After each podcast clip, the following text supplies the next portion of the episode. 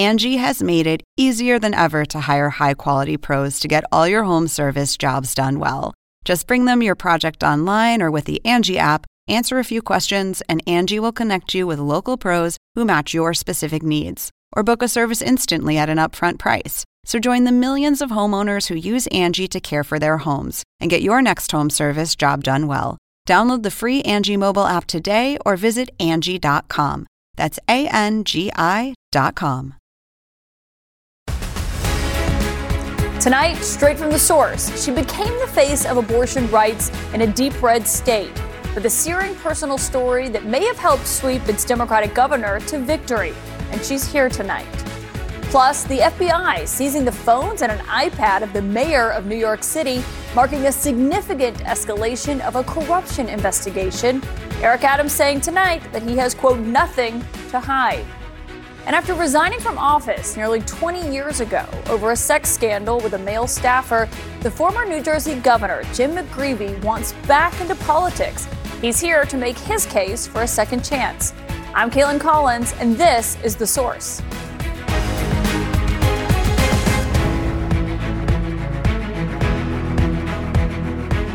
Tonight, Democrats are seizing on a galvanizing force in politics, one that led them to a string of victories on election night.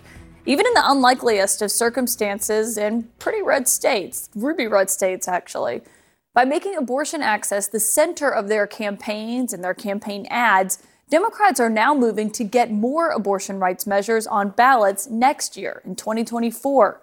They've already notched now seven consecutive wins since the Supreme Court overturned Roe v. Wade. Candidates who put it at the center of their campaigns aren't just winning in blue or purple states, but also those that are deeply red. Abortion could very well be the defining issue again in 2024. We already see President Biden campaigning on it. And you can see how Democrats are prioritizing it by how they're spending on it. Since the beginning of just this year, Democrats have spent more than $74 million on ads about abortion, Compare that to the $16 million that Republicans have spent. The contrast is even starker when you look at a state like Kentucky, where you saw and heard from the Democratic governor, Andy Beshear, on the show this week. He won re election there, and that is where Democrats spent $1.3 million on ads this fall. Republicans, when it came to abortion, spent nothing. Kentucky has a near total ban on abortion. And it was this searing ad that many people believed helped Governor Beshear beat his Republican opponent, and it featured 21 year old Hadley Duvall. I was raped by my stepfather after years of sexual abuse. I was 12. Anyone who believes there should be no exceptions for rape and incest could never understand what it's like to stand in my shoes. This is to you, Daniel Cameron. To tell a 12 year old girl she must have the baby of her stepfather who raped her is unthinkable you can see why it was one of the most powerful ads of this election cycle. Governor Beshear is also hoping it'll help resonate past Election Day.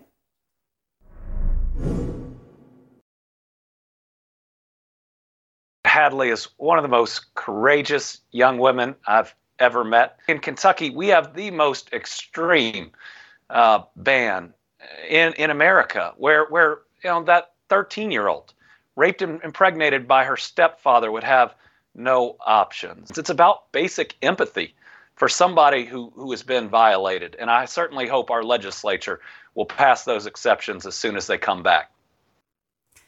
And Hadley Duvall is here with me tonight. Hadley, uh, I'm so happy that you're here, and thank you so much for just being willing to come on and, and tell your story. I want to talk about that powerful ad in a moment.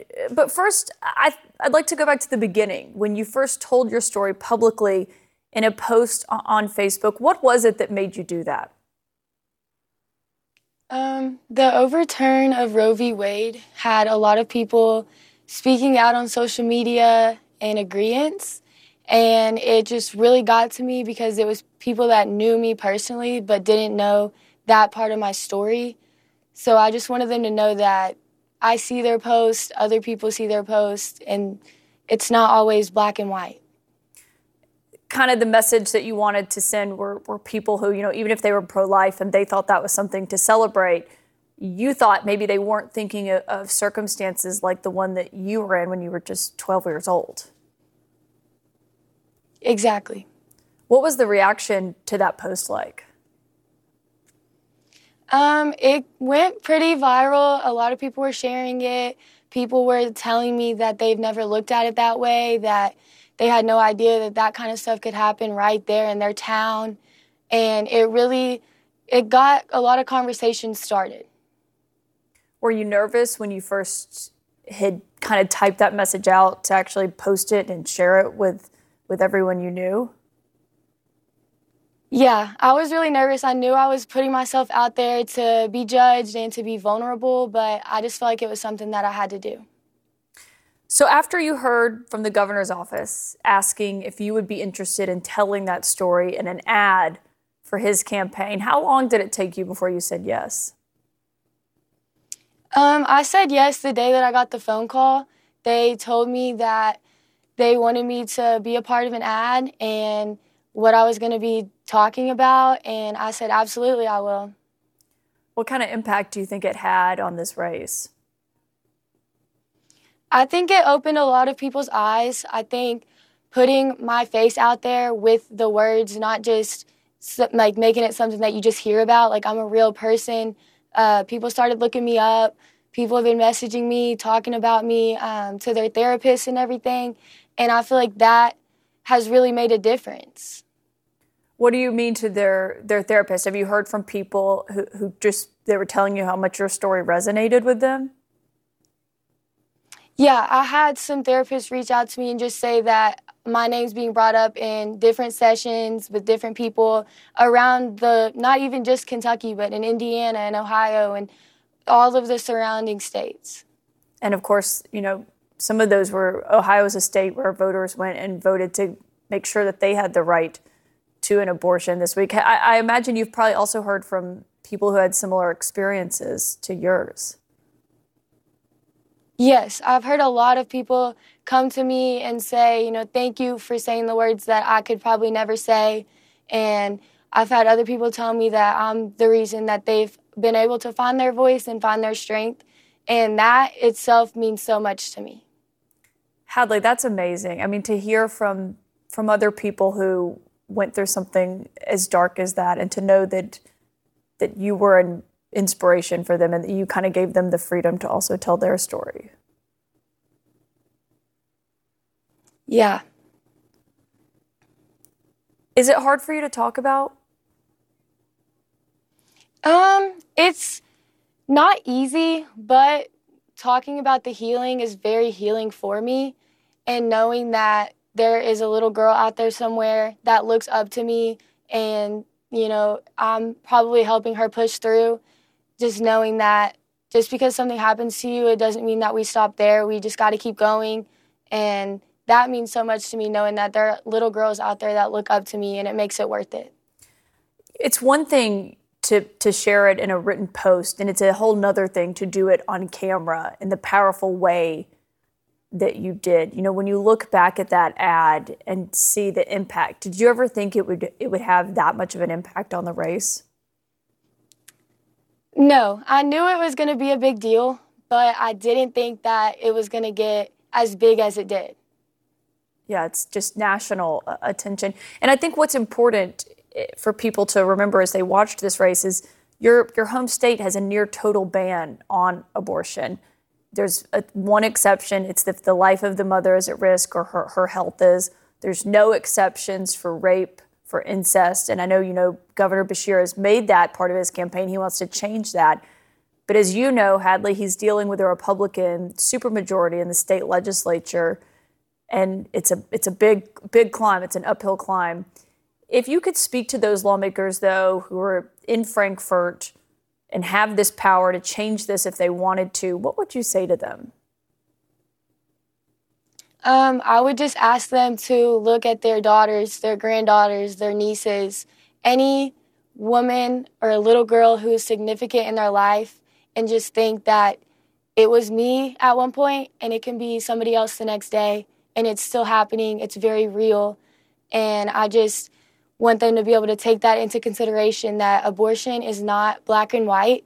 There are many gray areas in it, and those gray areas should be taken into consideration no matter how small they say the, stati- the statistic is, mm-hmm. because a lot of the times it's not even reported correctly, so those numbers aren't accurate.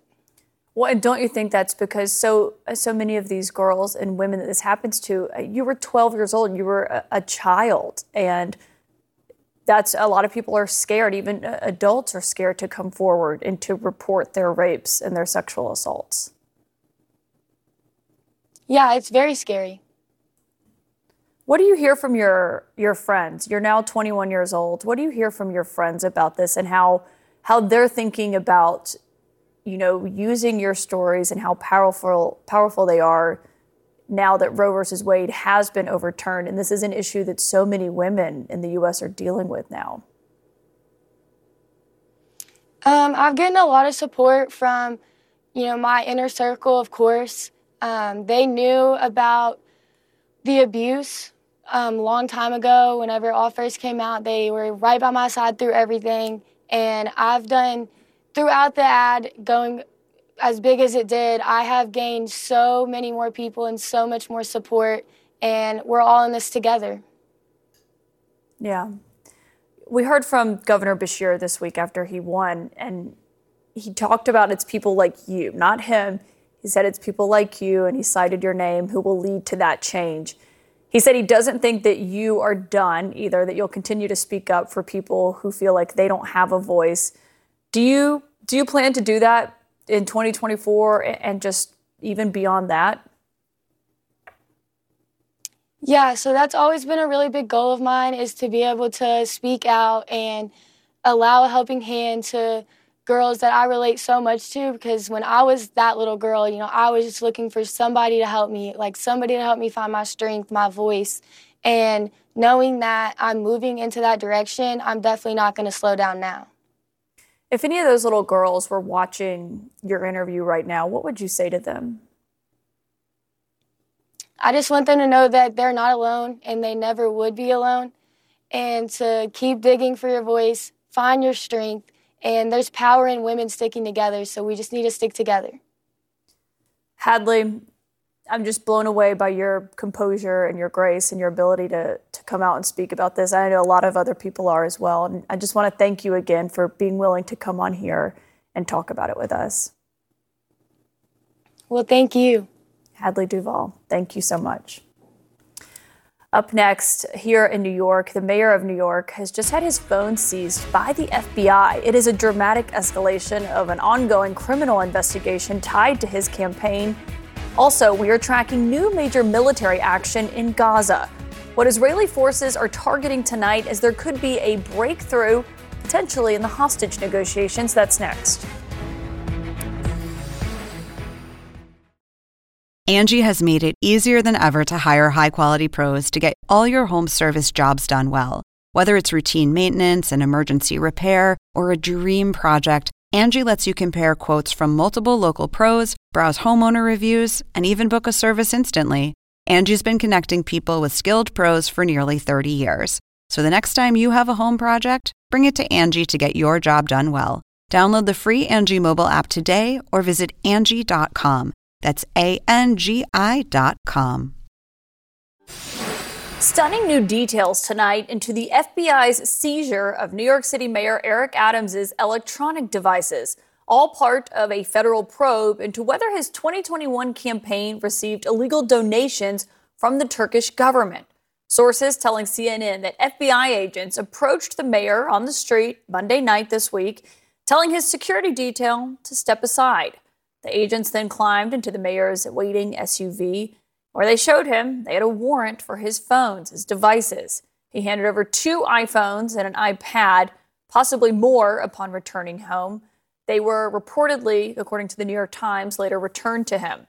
This seizure, though, marks a dramatic escalation of a federal probe into Adams' campaign just days after the FBI raided the home of his chief fundraiser. I should be clear Adams has not been accused of any wrongdoing tonight, and he denies that he'll be responsible for any. But he has come under increasing scrutiny as prosecutors are zeroing in on his inner circle. This is what he told reporters on Wednesday. If uh, the federal government came up with charges against you, or local prosecutors charges against you, would you also be surprised? well, I got to be surprised if I'm the one that's leading the cry of following the law. Tonight, the mayor is telling CNN in a statement, quote, as a former member of law enforcement, I expect all members of my staff to follow the law and fully cooperate with any sort of investigation, and I will continue to do exactly that. I have nothing to hide. Joining me now is Cyrus Vance Jr., the former Manhattan District Attorney. Cy, thank you so much, Cy Vance, for being here. I mean, you're the perfect person to talk about this with. What kind of evidence did they need to get a warrant to get the mayor of New York's phones and his iPad? Good evening, Kaitlan. In order to get a search warrant, whether it was for the materials taken from the home of his uh, campaign finance uh, fundraiser mm-hmm. or the mayor's cell phones and iPad, the government had to demonstrate in a written document called an affidavit uh, that there was probable cause to believe that a crime was committed and that evidence of that crime would be either in Ms. Suggs' house or wherever the warrant was executed or in the mayor's electronic uh, phone and, and iPad. Now, uh, that doesn't mean that the mayor uh, has done anything wrong, uh, but that's the standard that the court will consider before it grants a search warrant and authorizes, in this case, the federal government to enter uh, the premises of the fundraiser or to seize, copy, uh, and take information from the mayor's personal electronic devices. Yeah, and I'm glad you made that point. You know, just because they were able to obtain a search warrant doesn't mean that he has done anything. There's a lot we still don't know. But what are they looking for, do you think, on these devices? Well, as I understand from reading the news, which is obviously uh, is not a full, complete picture, uh, they it would appear, according to the news, that they are looking for information related to the uh, fundraising in the mayor's 2021 campaign.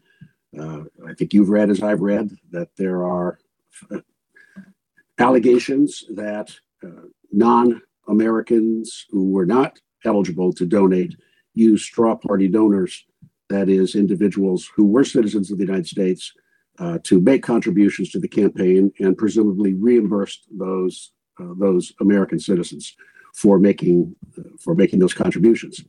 Uh, the federal laws are different than the state laws, mm-hmm. but the federal laws will probably be focused on mail fraud, wire fraud, uh, violations of, uh, of, of campaign of campaign laws and the like. And I think something that's important here is this is not the first time that, that Mayor Adams or people in his orbit have been under the scrutiny of law enforcement. He was actually on this show a few months ago, and we talked about an investigation being done by your former office, the Manhattan District Attorney's Office.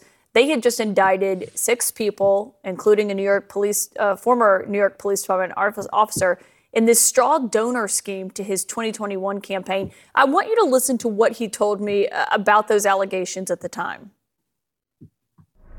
Were you aware of any of that, or what's your response to those charges? No, not aware at all. And you know, I follow one rule: follow the rules.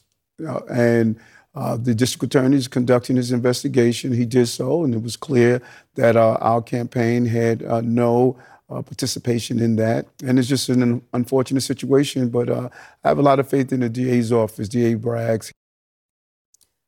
Given what we know, and I should note it's not everything, do you think that Mayor Adams should be concerned tonight?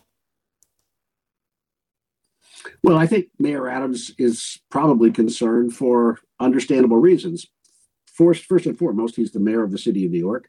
Uh, this is a, a distraction uh, from him and from the citizenry.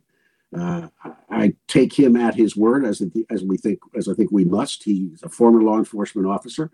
Uh, he has indicated that it was his direction to make sure that uh, the systems that monitored campaign contributions, which every campaign has or should have, were operating. Um, but it is, you know, it is of course a uh, a dramatic fact that uh, the federal government has gone to court to get a search warrant to allege the level of proof that I described to you that there's evidence of a crime uh, and that a crime has been committed and that the, the, the, devices the mayor possessed may have evidence of that uh, on them as well. Uh, something that is a it is a uh, sobering uh, events. He has excellent counsel, Boyd Johnson. Uh, I think Boyd has immediately gone out to make sure that the public knows that the mayor is cooperating. But there's so much that we don't know, uh, much uh, much of which would be speculating if we were trying to fill in fill in the lines at this point. Yeah, so we will not speculate. Cyrus Vance, as always, thank you very much. Thank you, Kaitlan. Good night. Ahead, there's a new bombardment in Gaza tonight as Israeli forces say that they are operating in what they call, quote, any arena that threatens the state of Israel. This comes as the Biden administration has now given one of its most direct condemnations yet of that growing civilian death toll. The latest ahead. Israel is intensifying its military operation in northern Gaza with heavy bombardment and flares tonight. We saw a notable shift in language from the Secretary of State Antony Blinken today on the evolving situation. One of his most direct condemnations yet of the growing civilian death toll that we're seeing in Gaza. Much more needs to be done uh, to protect civilians and uh, to make sure that humanitarian assistance reaches them. Far too many Palestinians have been killed far too many have suffered uh, these past weeks. Those comments are coming as CNN is learning that the administration has gotten stark warnings from American diplomats stationed across the Middle East that the U.S. could be losing support with Arab countries for a generation because of its strong backing of Israel. We've learned now today that Israel believes around 1,200 people were killed during those brutal October 7th attacks. That's a change from what we previously thought was 1,400. Israel not explaining the revised number in full. Of course, still questions about that. But joining me tonight is Dan Senor, a foreign policy advisor under former President George W. Bush, a former, pres- and former presidential candidate Mitt Romney. He's also the co author of the new and timely book, The Genius of Israel The Surprising Resilience of a Divided Nation in a Turbulent World.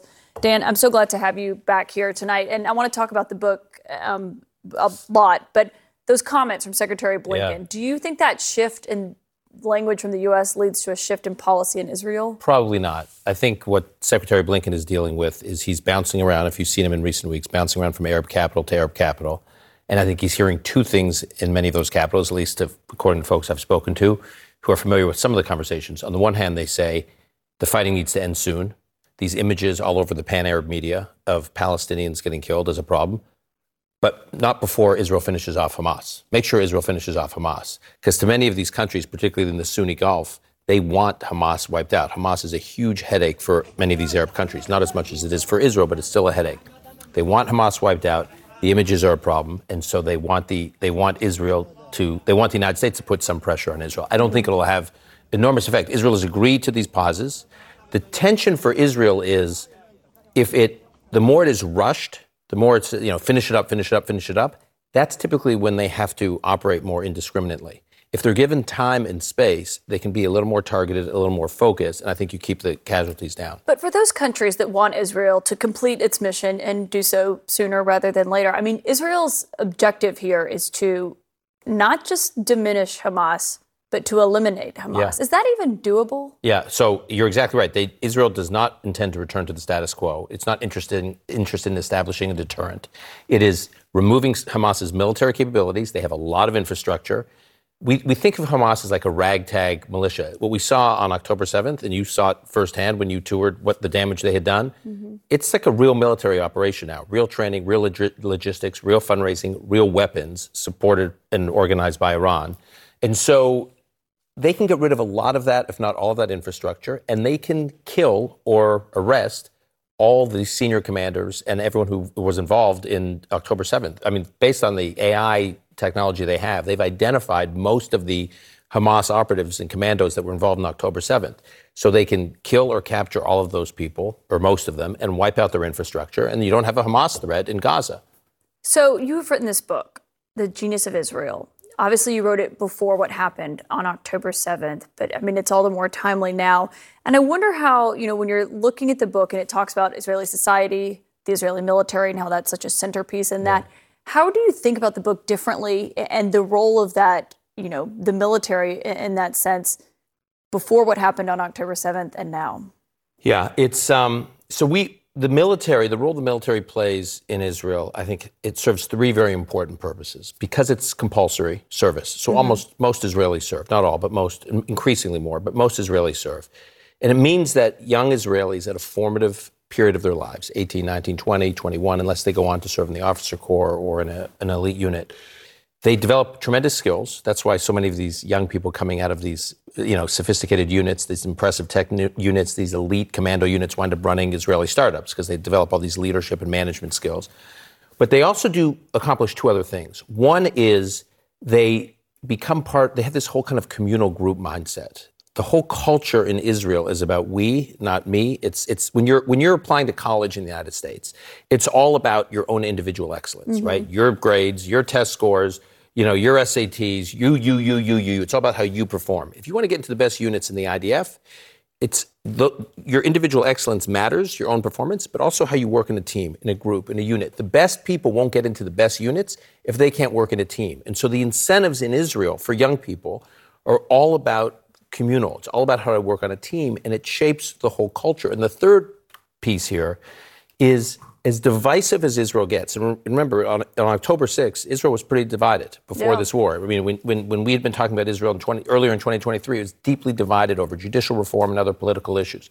As divided as it gets, Israelis tend to not look at each other as the other, because in the hull of a tank, right, and you see these images right now when Israel's going into Gaza, in the hull of the tank, I've seen these images on like a Friday night where these soldiers are celebrating Shabbat, the Sabbath together, in a tank.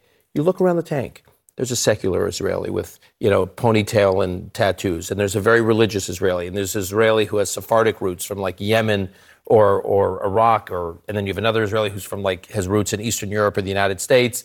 You have a son of a cab driver, a son of a billionaire, and they're they're all forced to be together. We don't have systems in this country that force us to all be together from all walks of life, and because reserve duty goes well into Israelis into their 40s, mm-hmm. they maintain these relationships throughout their adult life. And so I just think as divi- I, we felt before October 7th, obviously when we're writing this book, Israel looks really divided right now. You ain't seen nothing. This country's capacity to come together because of this these societal shock absorbers it has built into the society and, and for the country to stay together and not kind of have these cold civil wars is unique in the world. We wrote the book because we wanted the US and other Western countries that are so divided and in somewhat of decline to look at Israel and see what, what lessons there are. Now we're seeing it yeah. in, in Israel and Israeli society post October 7th. And also just thinking of the reservists who, who were living in other countries and went back. The book is very timely. It's The Genius of Israel, Thanks. Dan Senor. It's a great, compelling read. I encourage everyone to read it. Thank, Thank you, you, for Thanks, joining us to talk about Appreciate it. it. Coming up, 20 years ago, the governor of New Jersey he stood next to his wife. He announced that he was gay and that he had had an affair with a man. Today, Jim McGreevey is using that moment to announce what he hopes will be his political comeback. My truth is that I am a gay American. I engaged in an adult consensual affair. It was wrong, it was foolish, it was inexcusable. I accept total. And Jim McGreevey joins me next.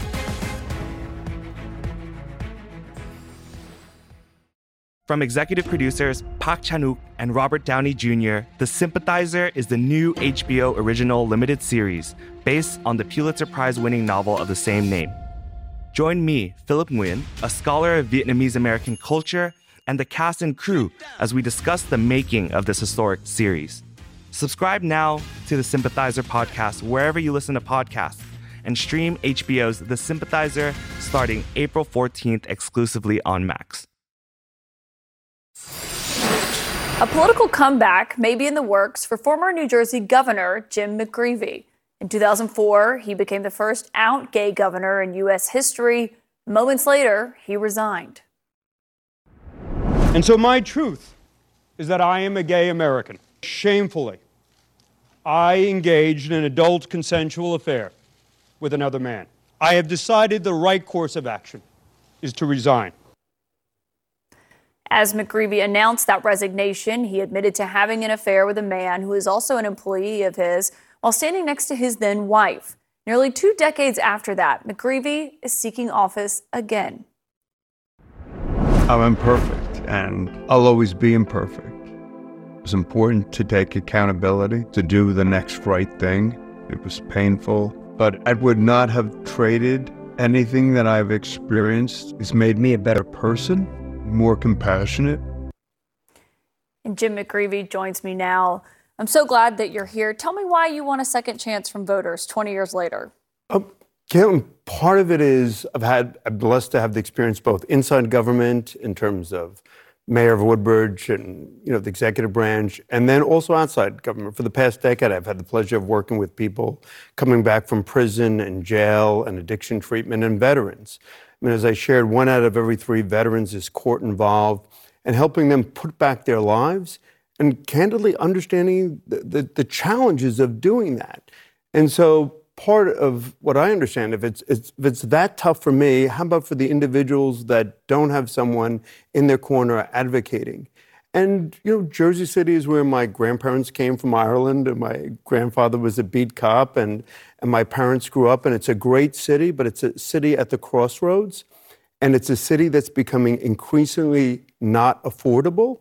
And so, what I'd like to see is, you know, whether it's controlling property taxes, whether it's affordable housing, grappling with some of the issues of traffic congestion, improve the quality of our schools. Those are issues that are all important for working families. Yeah, you've been doing a lot of work over the last two decades with people who were incarcerated, yeah. who, who just don't have the resources and, and whatnot. And, uh, you know, how have those last 20 years shaped how you'd be different if you were oh, elected?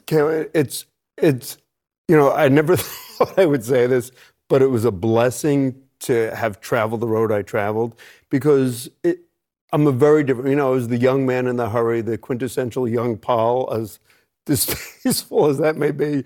And, and now I, I just sort of, and I still take a caseload. So we have, we're blessed to have 20,000 folks enrolled in the New Jersey Reentry Corporation, but I still take a hands on caseload. So I, I know what it's like for somebody grappling with mental health or addiction or homelessness. In fact, Tonight, before I came here, a young man told me that he and his wife and his young infant child is about to be evicted. Mm-hmm. And he's like, Jim, what can I do? And I'm like, all right, I'll call you tomorrow. I, I know I can get your wife and your daughter into, into a place in Catholic Charities, but I'm not sure about you. And he's like, take care of them. So it's so much more real and tangible. And it's so, it's, it's not as if it's about, about moving bureaucracies. It's being very it, it's very real and very authentic. Yeah. And when you resigned, you know, you cited the fact that you were a gay man. That was obviously not the only thing that was in, in, at play there.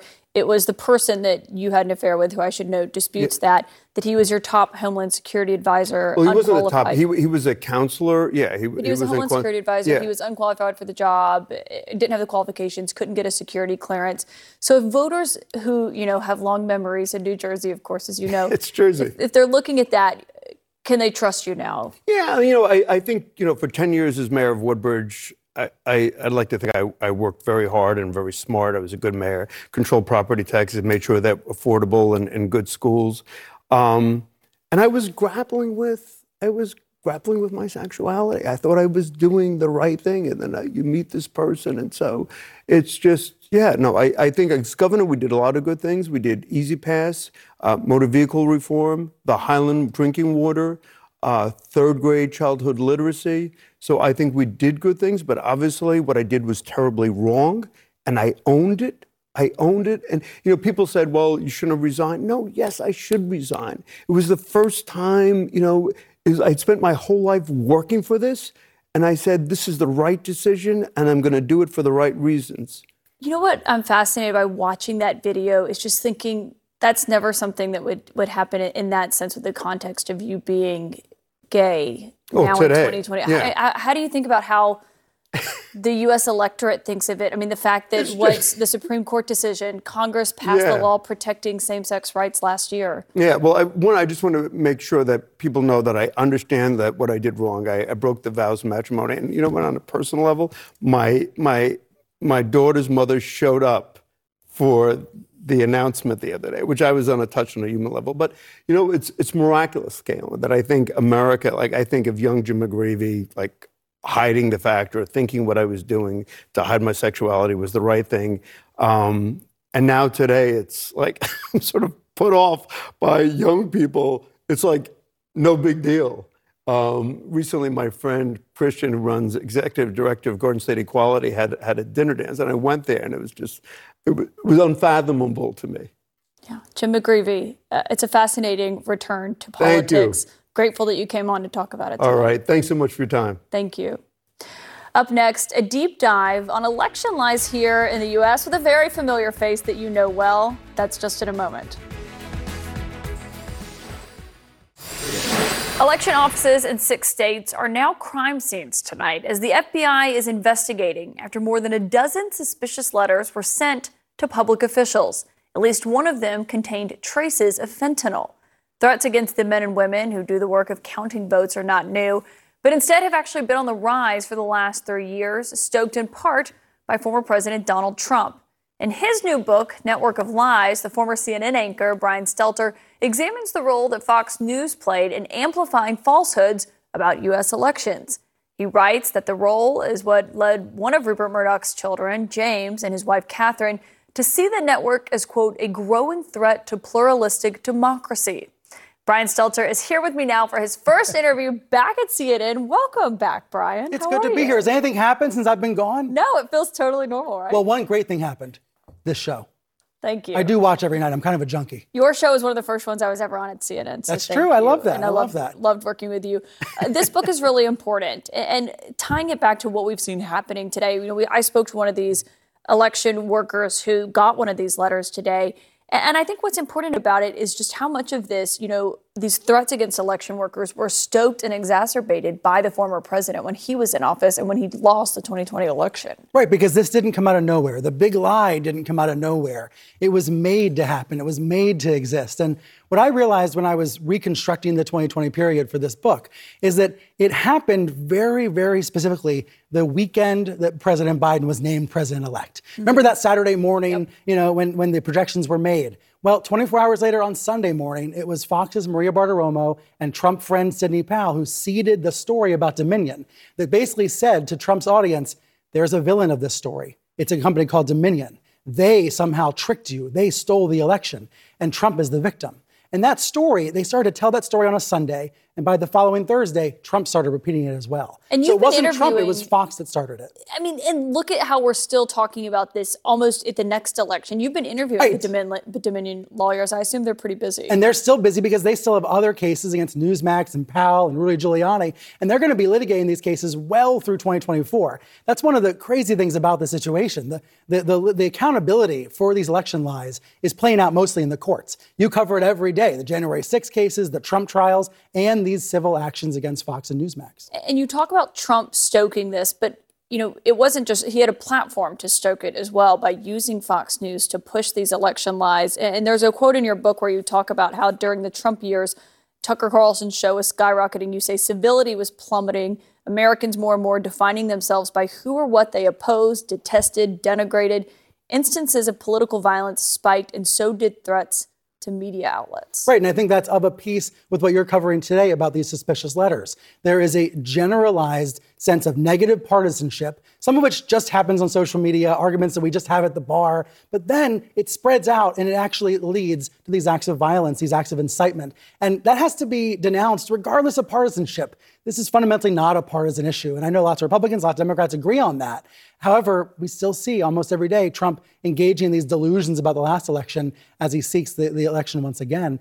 Uh, it is an incredibly challenging environment for the news media to cover. Well, and what fascinated me was how you tied it to what is happening right now and what we saw, you know, on Monday and what we're seeing potentially next March and next May, Trump in court, all these trials that he's facing. Right. And how you said, you know, all the indictments that he's facing related in one way or another to misguided advice, yeah. Misinformation, and the mendacity of the right wing media machine. That's what stood out to me when I went through all those Dominion filings. Basically, I felt like I had to write this book because all of the revelations that Dominion came up with through the court process, where they were reading Tucker Carlson's emails, they were reading Rupert Murdoch's texts, I realized there's a story here that needs to be pieced together to explain how this happened. It was a choice. It was choices people made. Rupert Murdoch chose to sit back and act like a bystander instead of leading and actually managing his company. That meant that Sean Hannity, the likes of Sean Hannity, were actually in charge, and they were the ones that were spreading misinformation. Now, I would argue that misinformation has hurt Trump. It has hurt the Republican Party. It has hurt them at the ballot box in elections. They become so misled by their echo chamber.